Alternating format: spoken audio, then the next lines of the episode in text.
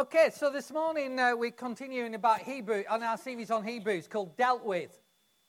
And you might remember that so far when we've been looking at Hebrews, because we started in the middle and fanning out, remember, we're not doing it from the beginning through, we're, we're starting in the middle and going outwards. And what we've seen established so far is that the, the new covenant or the new way that God relates to us is not like the old way. It's not based on terms and conditions and rules and regulations and law. It's a, it's a covenant of the Spirit.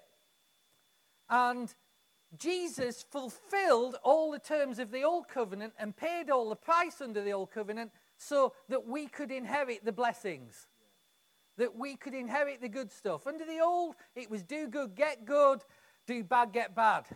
Now it's Jesus has done good and he gives good. And that's completely different.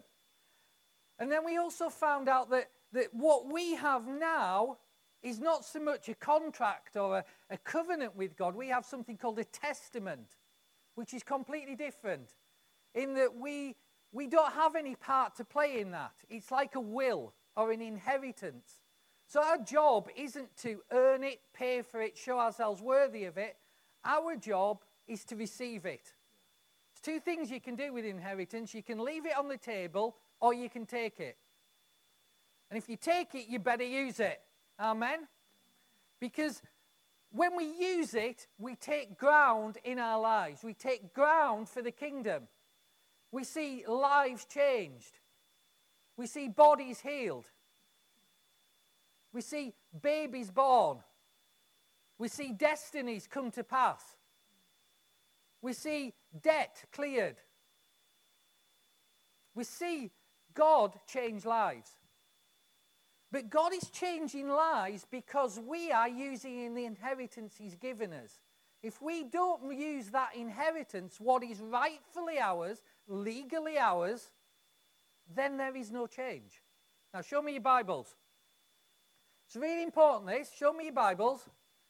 Or wave your phones or your iPads or whatever you do these days. You know, this isn't just a book that tells us about God. The Word of God contains power. The Word of God contains power. And you might have heard me earlier on say that I believe what is in here. It's not negotiable. It's not changeable based on somebody's opinion. If the word says it, I want it.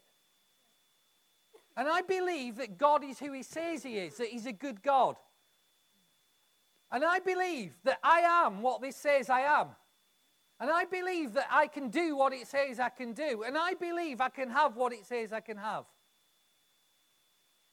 And that's how this works. This is how the Christian life works. The Christian life doesn't work by the, the, the, the by and by of just week in, week out. Well, I read a bit of my Bible, I prayed a little bit, I go to church, and I'm a good person. That's not how it works. That changes nothing. It probably doesn't even change us. What changes things is the Word of God activated by the Holy Spirit when we believe it. So I'm going to um, go on a little bit further this morning.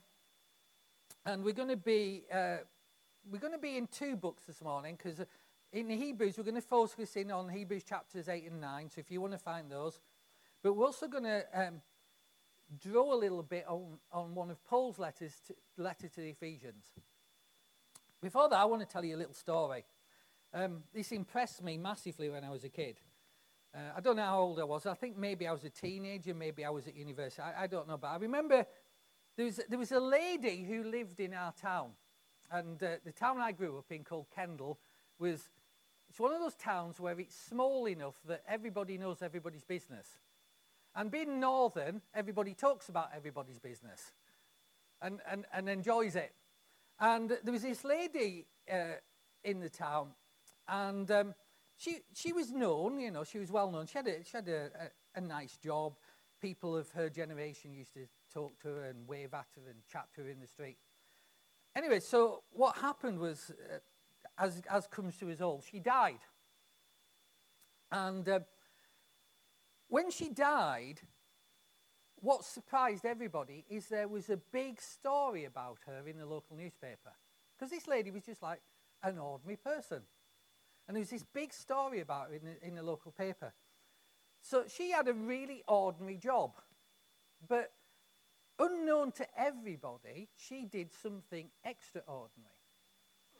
Every week, out of her ordinary job with her ordinary earnings, she took a little bit aside and invested it in shares. And nobody knew she was doing this, and she just did it faithfully every week, a little bit, a little bit, a little bit. And what really shocked everybody is that when she died, and why she hit the newspapers, is there was a massive fortune left out of her earnings that was in her will. Like millions. And nobody knew she had that. And so, but nevertheless, out of all her earnings accumulated over the years, she left behind a big inheritance, a massive inheritance for those days. And it, it just shocked the whole town. I remember everybody talked about it for weeks. I can't remember her name, but, you know, everybody was talking about it for, for weeks. And, and she was far richer than anyone had ever thought. And you know, the truth is this, that Jesus and our inheritance is far bigger than any of us think. Yeah. We want to make it small. We want to talk it down. We want to make it something a lot less than it is. The thing is, it's much bigger than any of us have ever thought, because he said, I've given you everything you need for life and godliness. That means everything. It's all there. It's ours. Yeah. It's bigger than we can ever think. So we need to be believers who think big and not think small. Say that. I'm a big thinker. I'm a big, I'm a big believer. I'm, I'm going to see what's mine. I'm going to see what's mine. Okay, I'm getting you going now. So, you know, this is the truth. Whatever might, might be going on in my life, whatever circumstances are going on, whatever's happening, I am blessed. My circumstances might not always be the easiest, but I am blessed. I carry the blessing of God on me. You know, I didn't know that for maybe thirty years, twenty-five, thirty years of my life. I didn't know that. Nobody told me that. Nobody told me that when I was a young Christian. If they told me that, maybe we'd have seen some more fruit for the kingdom. But they didn't. You know, I knew Jesus died for my sins, and I knew that one day I was going to get to heaven, but that was about it. And and I should try and live a good life. And if I was really um, a keen Christian, I should try and take some people with me, because that got me extra brownie points, if I could persuade some people that they needed to go with me. And nobody had just told me that I was blessed, that I had a God who, who had provided what I need for every good work, and in abundance. And, you know, when you think like that, it makes life really quite a struggle. I, I, I've got a lot of sympathy with Christians who, who are really struggling with the faith. Because when you think, or when you don't know that God has blessed you, when you don't know that, that whatever's going on in your life, the circumstances in your life are subject to change. You need to hear that. Somebody, somebody more than one person needs to hear that. The circumstances in your life are subject to change. You know, uh, one of, well, this is the truth. The one who wins isn't necessarily the one who doesn't get knocked down. The one who wins is the one who gets up one more time than they got knocked down. Yeah. That's the truth. You see, Jesus said this. He said, uh, the enemy comes into your life to steal, kill, and destroy. But I've come so that you can have life, and life in all its abundance. Now, that word abundance is, is a Greek word, and it's the translation of the Greek word is perisos. Now, that, that, that probably doesn't mean anything to you, but it, it's something to get excited about when I tell you what it means. Because abundance is kind of a good word, isn't it? I like abundance. Yeah. I like it. But this is what the perisos means. All around excess. Exceeding all expectations, greater preeminence, and past any expected limit. Past ex- any expected limit. Jesus came for us to have life beyond the limits. Beyond the limits that others set for us, beyond the limits that our past sets for us, and beyond the limits that we impose on ourselves by the way we think and, and, and the way we act and the way we live. And I want to explore this morning this inheritance that God has given us. So turn with me to Ephesians chapter one. Ephesians chapter one. And we're going to explore this inheritance. We're going to do this over um, two or three weeks. Ephesians chapter one, verse three. Blessed be the God and Father of our Lord Jesus Christ, who has blessed us with every spiritual blessing in the heavenly places in Christ. Now, I want you to see some things, and, it, and I want you to read this really carefully and look at it really carefully. God is the one who's done the blessing. We, we haven't done it. God has blessed us. Everything comes from his riches because Christ paid for it. It's his. Now, this is what this is the really important thing. I want you to see that that act of you being blessed is already done. It's past tense. He has blessed us with every spiritual blessing in the heavenly realms. Has. It's done. It's a done deal. It's dealt with. It's permanently in place. So whether you feel it or not, whether you believe it or not, it's true. And here's the funny thing about belief. Just because you, doesn't be, you don't believe something doesn't mean it's not true. You might just be believing the wrong things. You might think, I've only got a little inheritance from God, and he's got, you've got a big inheritance, you're just not believing it. You see, you're not trying to get blessed. When we pray, we're not trying to get blessed. We're trying to take what is ours because we're beneficiaries of an inheritance. You know, some people think, well, you know, God will answer my prayers if I'm good. He'll answer my prayers if I, if I pray long, if I pray hard, if I pray in tongues for hours, if I do this, if I do that, if I serve faithfully in church every week, week in, week out, if I'm a good person, if I'm a holy person, God God will, will, will do something for me. Let me tell you this. You're not thinking right. Because God is not for sale. You can't buy his favors with your good works. He's not for sale. He's not to be bought and sold. You can't buy his favors with what you do. Your good works. They're not buying his favors. They're a response to his love. So the next question is, if we're already blessed, if God's already done this, how do I get my hands on the inheritance? How do I access these blessings that are mine? There's a, there's a little code that works in the kingdom. It's not, despite what anybody might think, it's not the Da Vinci Code, okay? I watched that the other night. What a terrible film. What a terrible film. It, well, I, I thought, well, I'll just watch it and see see what it's about. And I thought, well, it is. But it was it's kind of fun. But it's rubbish. Anyway, how do you access the blessing? Here's the code. You know, like, if you, if you want to dial the blessing, it's called In Christ. In Christ. You go, one left, two back. In Christ, that's the code by which we access the blessings. When we first, now what you've got to understand, that, and, and why we struggle to access these, is that I've said it before and I'll say it again, it's not that it's too difficult, it's too simple. The problem is, the kingdom is simple and we like to make it complicated. So, when you first believe, you are placed in Christ. Done. Finished. That's what the Bible says. You were placed in Christ. You might not feel like you're placed in Christ. You might not know you're placed in Christ. You might not think you're placed in Christ, but you are. It's a fact. If you are a believer, you are in Christ Jesus. Now, what that means, now, you know, sometimes...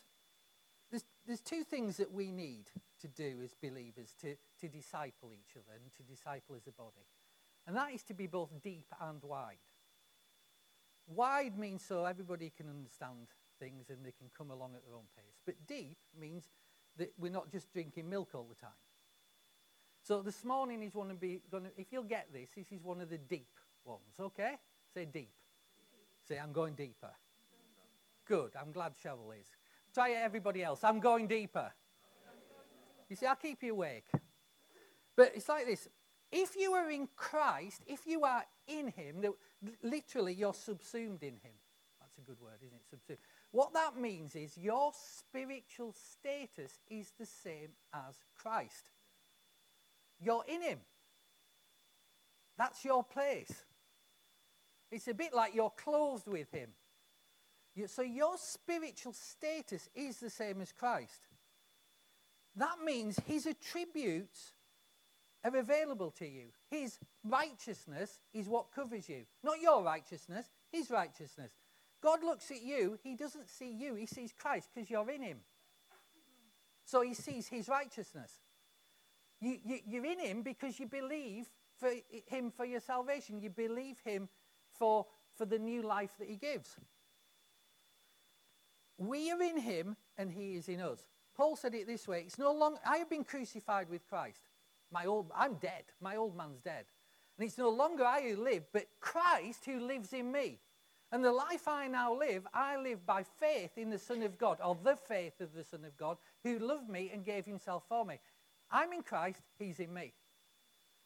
That means that I have the same attributes as him. I told you, you've got to think big. We, we need mind shifts here.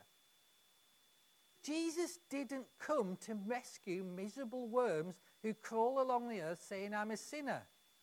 He came to rescue people and pull them up to his level. Now, here's the big leap. Are you ready for your big leap? If we're in Christ, and that's real, you know, I believe the word means what it says. So if we're in Christ, that where is Christ now? He's sat down at the Father's right hand. You've sung it several times this morning and enjoyed singing it. He's sat at the Father's right hand, at the right hand of the Father. Where are you if you are in him? So you're in the heavenly realms as well as the earthly realms. Okay, I'll say that again. You should get excited about this. You're in the heavenly realms as well as the earthly realms. Yeah. You you might, you see, the trouble is nobody tells us this, so we don't do it, and we don't live from this place. But we inhabit, literally, two realities. Okay, I'm like, okay. I need to take you with me on this, don't I? Because we've got to do it. Go to Ephesians chapter two. And I'll prove that to you. Ephesians chapter two, verses four to seven. But God, who is rich in mercy, because of his great love with which he loved us, even when we were dead in sin, trespasses if you've got an old one, he made us alive together with Christ. By grace you have been saved. And he raised you up together, you and Christ, and made us sit together in the heavenly places in Christ Jesus. Yeah. Where are you sat right now? You are sat on a chair here and you are sat in heavenly places.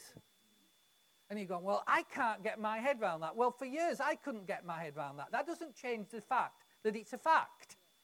Just because I don't believe it doesn't change the fact that it's true. And so just because we can't get our heads around it doesn't mean it's not true. Are you still with me? Yeah. Good. Because I'm stretching you this morning. Now, I want you to look at those verses. God, who is rich in mercy, I'll, I'll read them from there. Because of his great love, which he loved us, we were dead in our sins, but he made us alive with Christ. Past tense. You are now alive with Christ. You have been raised up together with Christ. When was Christ raised up?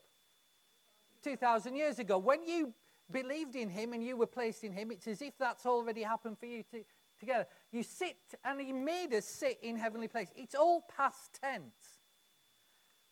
Whether we believe it or not, the reality is we inhabit two realms.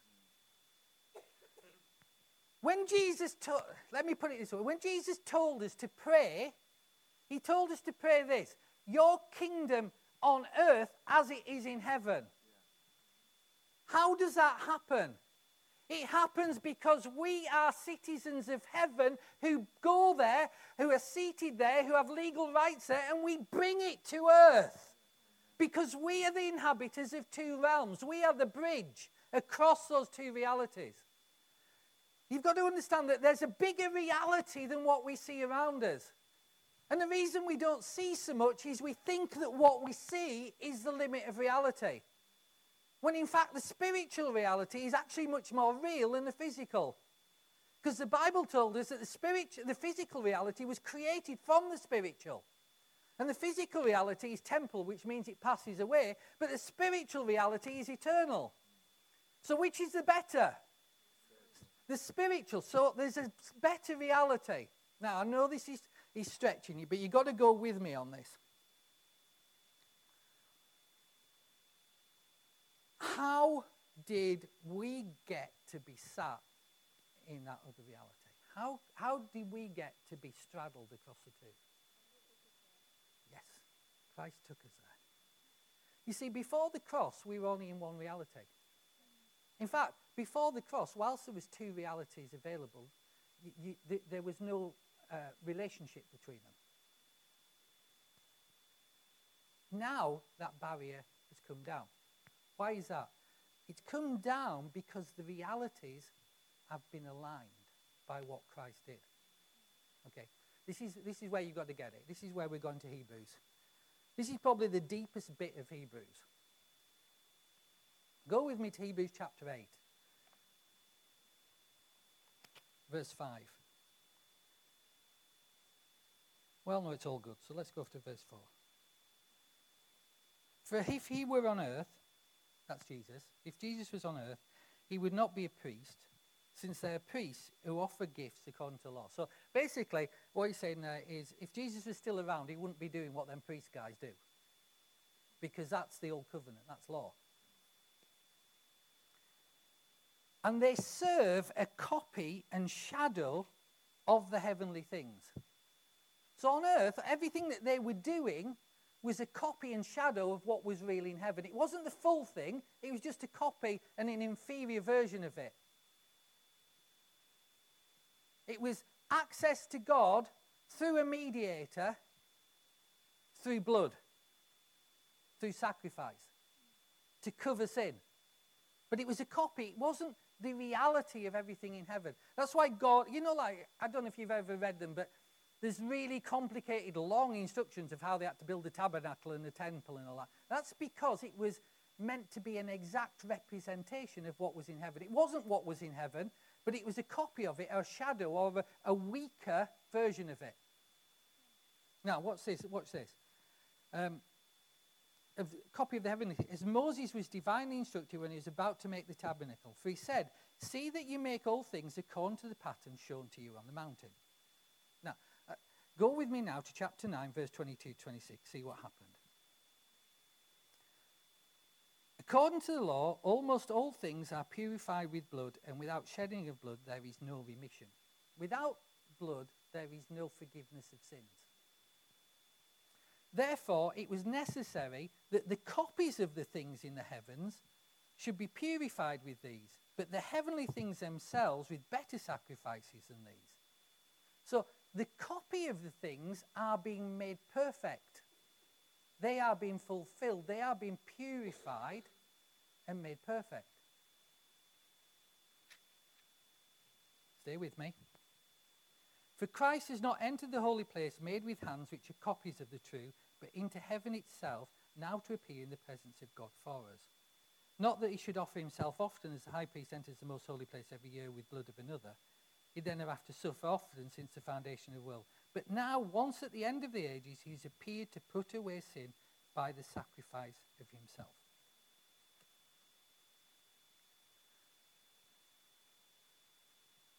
Look at it this way. There's a copy, or there was a copy of heaven, the heavenly things on earth. and then there was a reality of the heavenly things.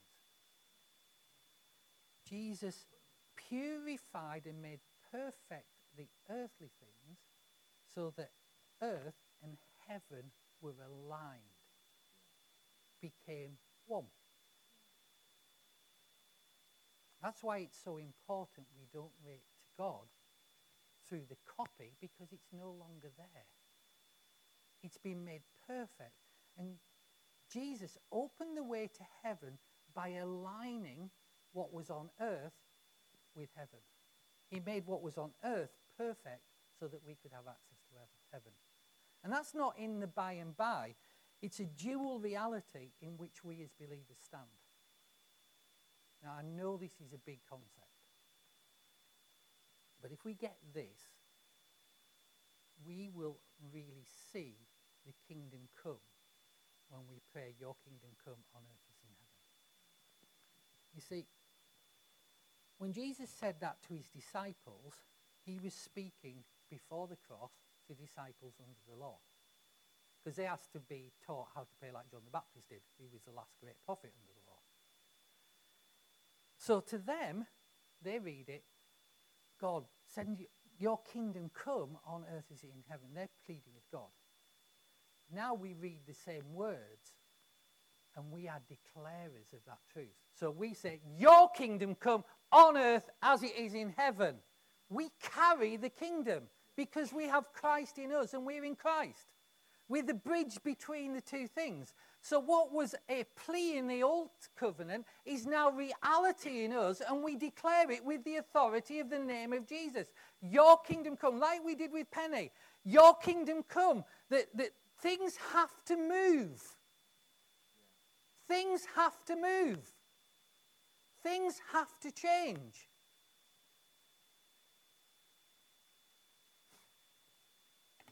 Okay. Go back to Ephesians chapter one. Because I'm going to explain a few things and then uh, we'll be done.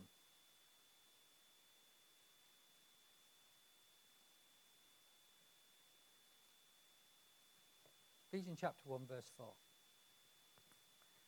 He chose us in him before the foundation of the world.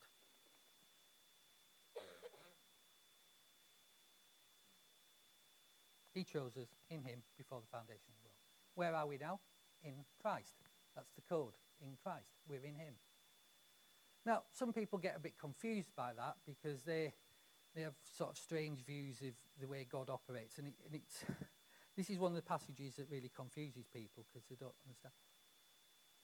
It's not that God chooses some and not others.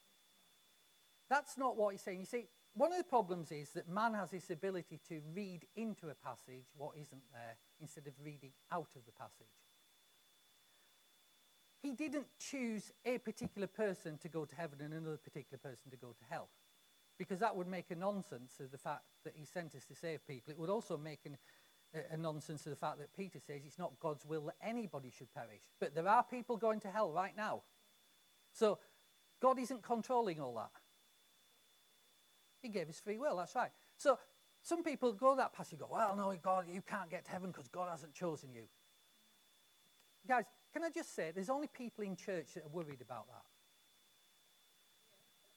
You know, nobody out there who's going to hell is bothered about that. So let's just stop talking about it and let's settle it for once and for all. What is he saying? He's saying God had a plan before the foundation of the world called in him that he chose so that we could be saved. He chose the plan of in him. We have been chosen because we're in him. Because we believe we are in him. Are you, are you with me? Okay, and what did he choose? He chose us, according to this verse, to be holy and blameless before him in love. You know, we have the unconditional love of God. And can I just give you some advice this morning? Don't ever listen to anybody that wants to make God's love for you conditional.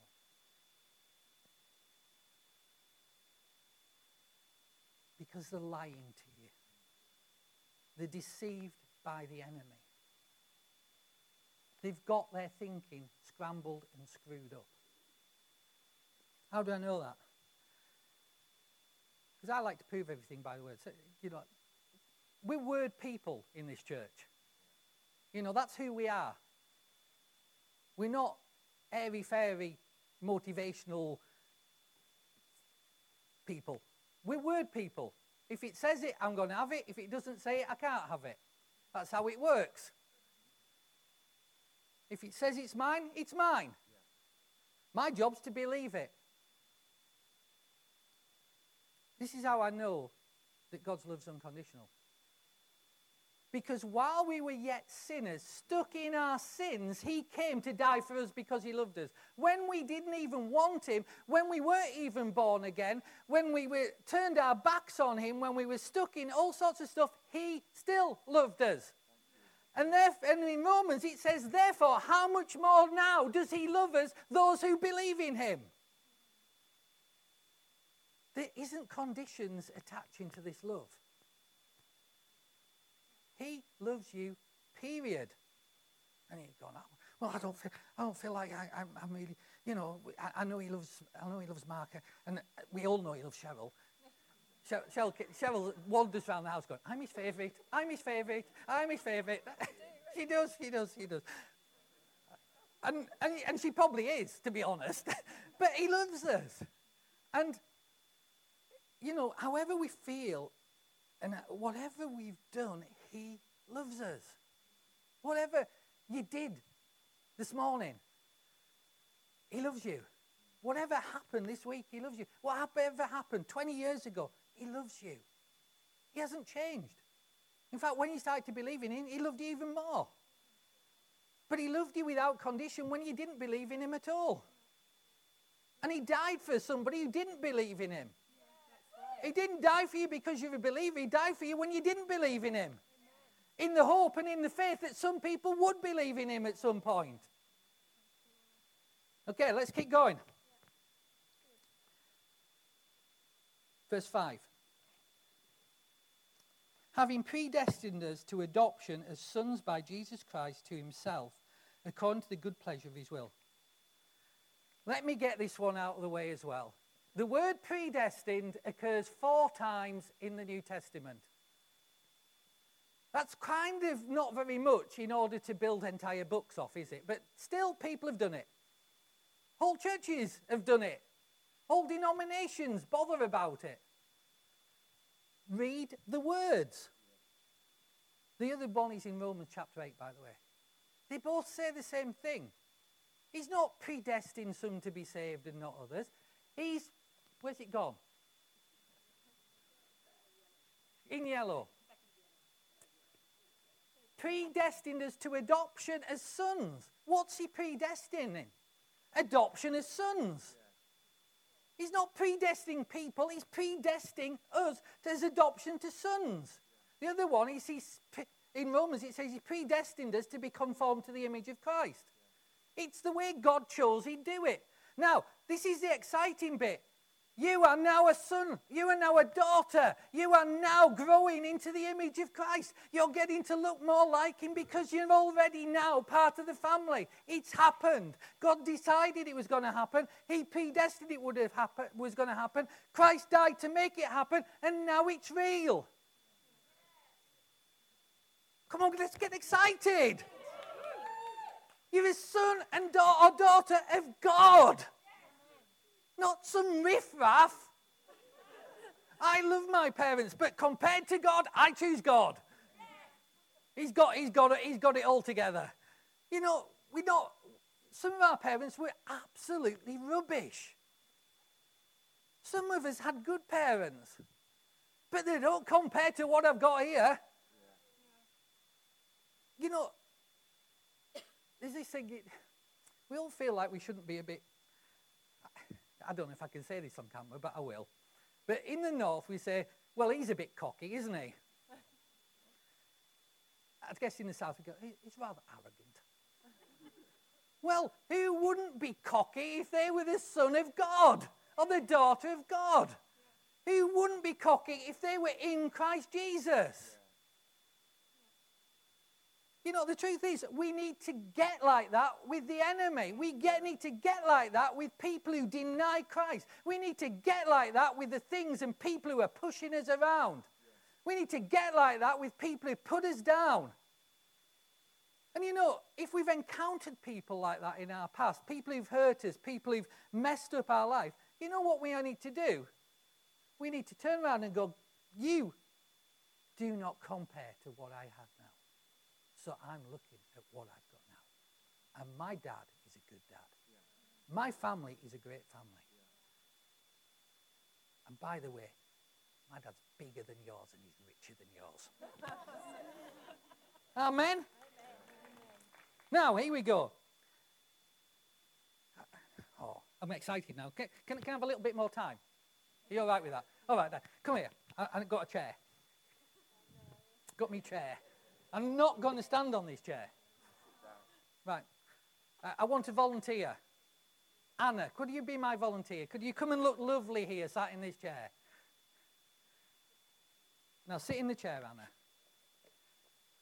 Now, doesn't Anna look at, uh, wonderful sat in that chair? Better than I would. Yeah? Give, give a smile to the camera. Okay. Now, Anna, sit in the chair. Come on, why, why are you not sat in the chair? I am. Anna, will you sit in the chair? I am. Right. Anna, just sit in the chair. I am. What do you do as you're told and sit in the chair? I am already. Do you not think what I'm saying is stupid? Because Anna's already sat in the chair. Like we're already blessed. And yet we're still going to God and asking him to bless us. We're still t- going to God asking to get the things that we've already got. We're already sat in the chair because we're seated in heavenly places with Christ Jesus. We're sat in the chair and we're bringing heaven from that place. Wow. So don't you get out the chair. Oh, no. You can if you want. Do you get it? You can't make somebody sit again in the chair they've already sat in. It's stupid.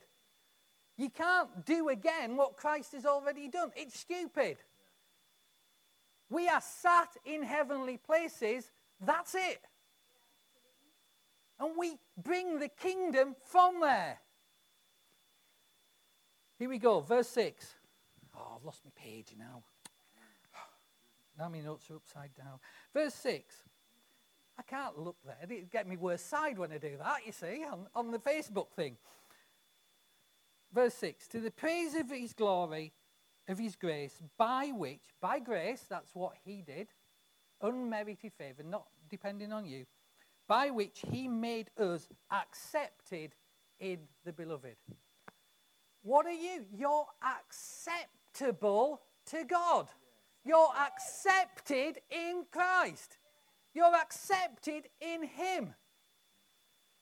You know that word accepted, that's the same way. The, the angel who comes to Mary and says, Mary, you're highly favoured. Highly favoured is the same word translated accepted there. You are highly favoured in Christ Jesus. That should get you excited. That should get like shouting preaching. You see, outside of Christ, you were... people are enslaved to sin. You were enslaved to sin. You were in the kingdom of darkness. Darkness ruled over you. The enemy had free play in your life. Sin had free play in your life.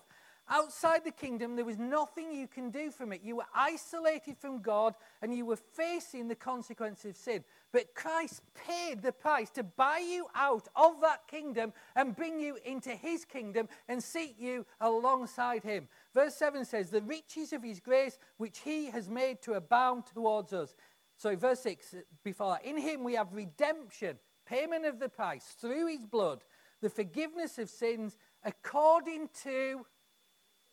the riches of his grace, not according to you, according to the riches of his grace. Why? Because it's unmerited favour. You are highly favoured. You are accepted in Christ. You are seated in heavenly places because of his love for you. Now, get this last word. I like this last word. According to the riches of his grace. The riches of his grace which he made to abound towards us. Abound. All around excess. Exceeding all expectation. Greater than. Preeminent. Past any expected limit. Stand up. Let's stand. Do you see it? Do you see it? What's holding us back is we put a limit on this thing. We put a limit on it. We've been told there's limits.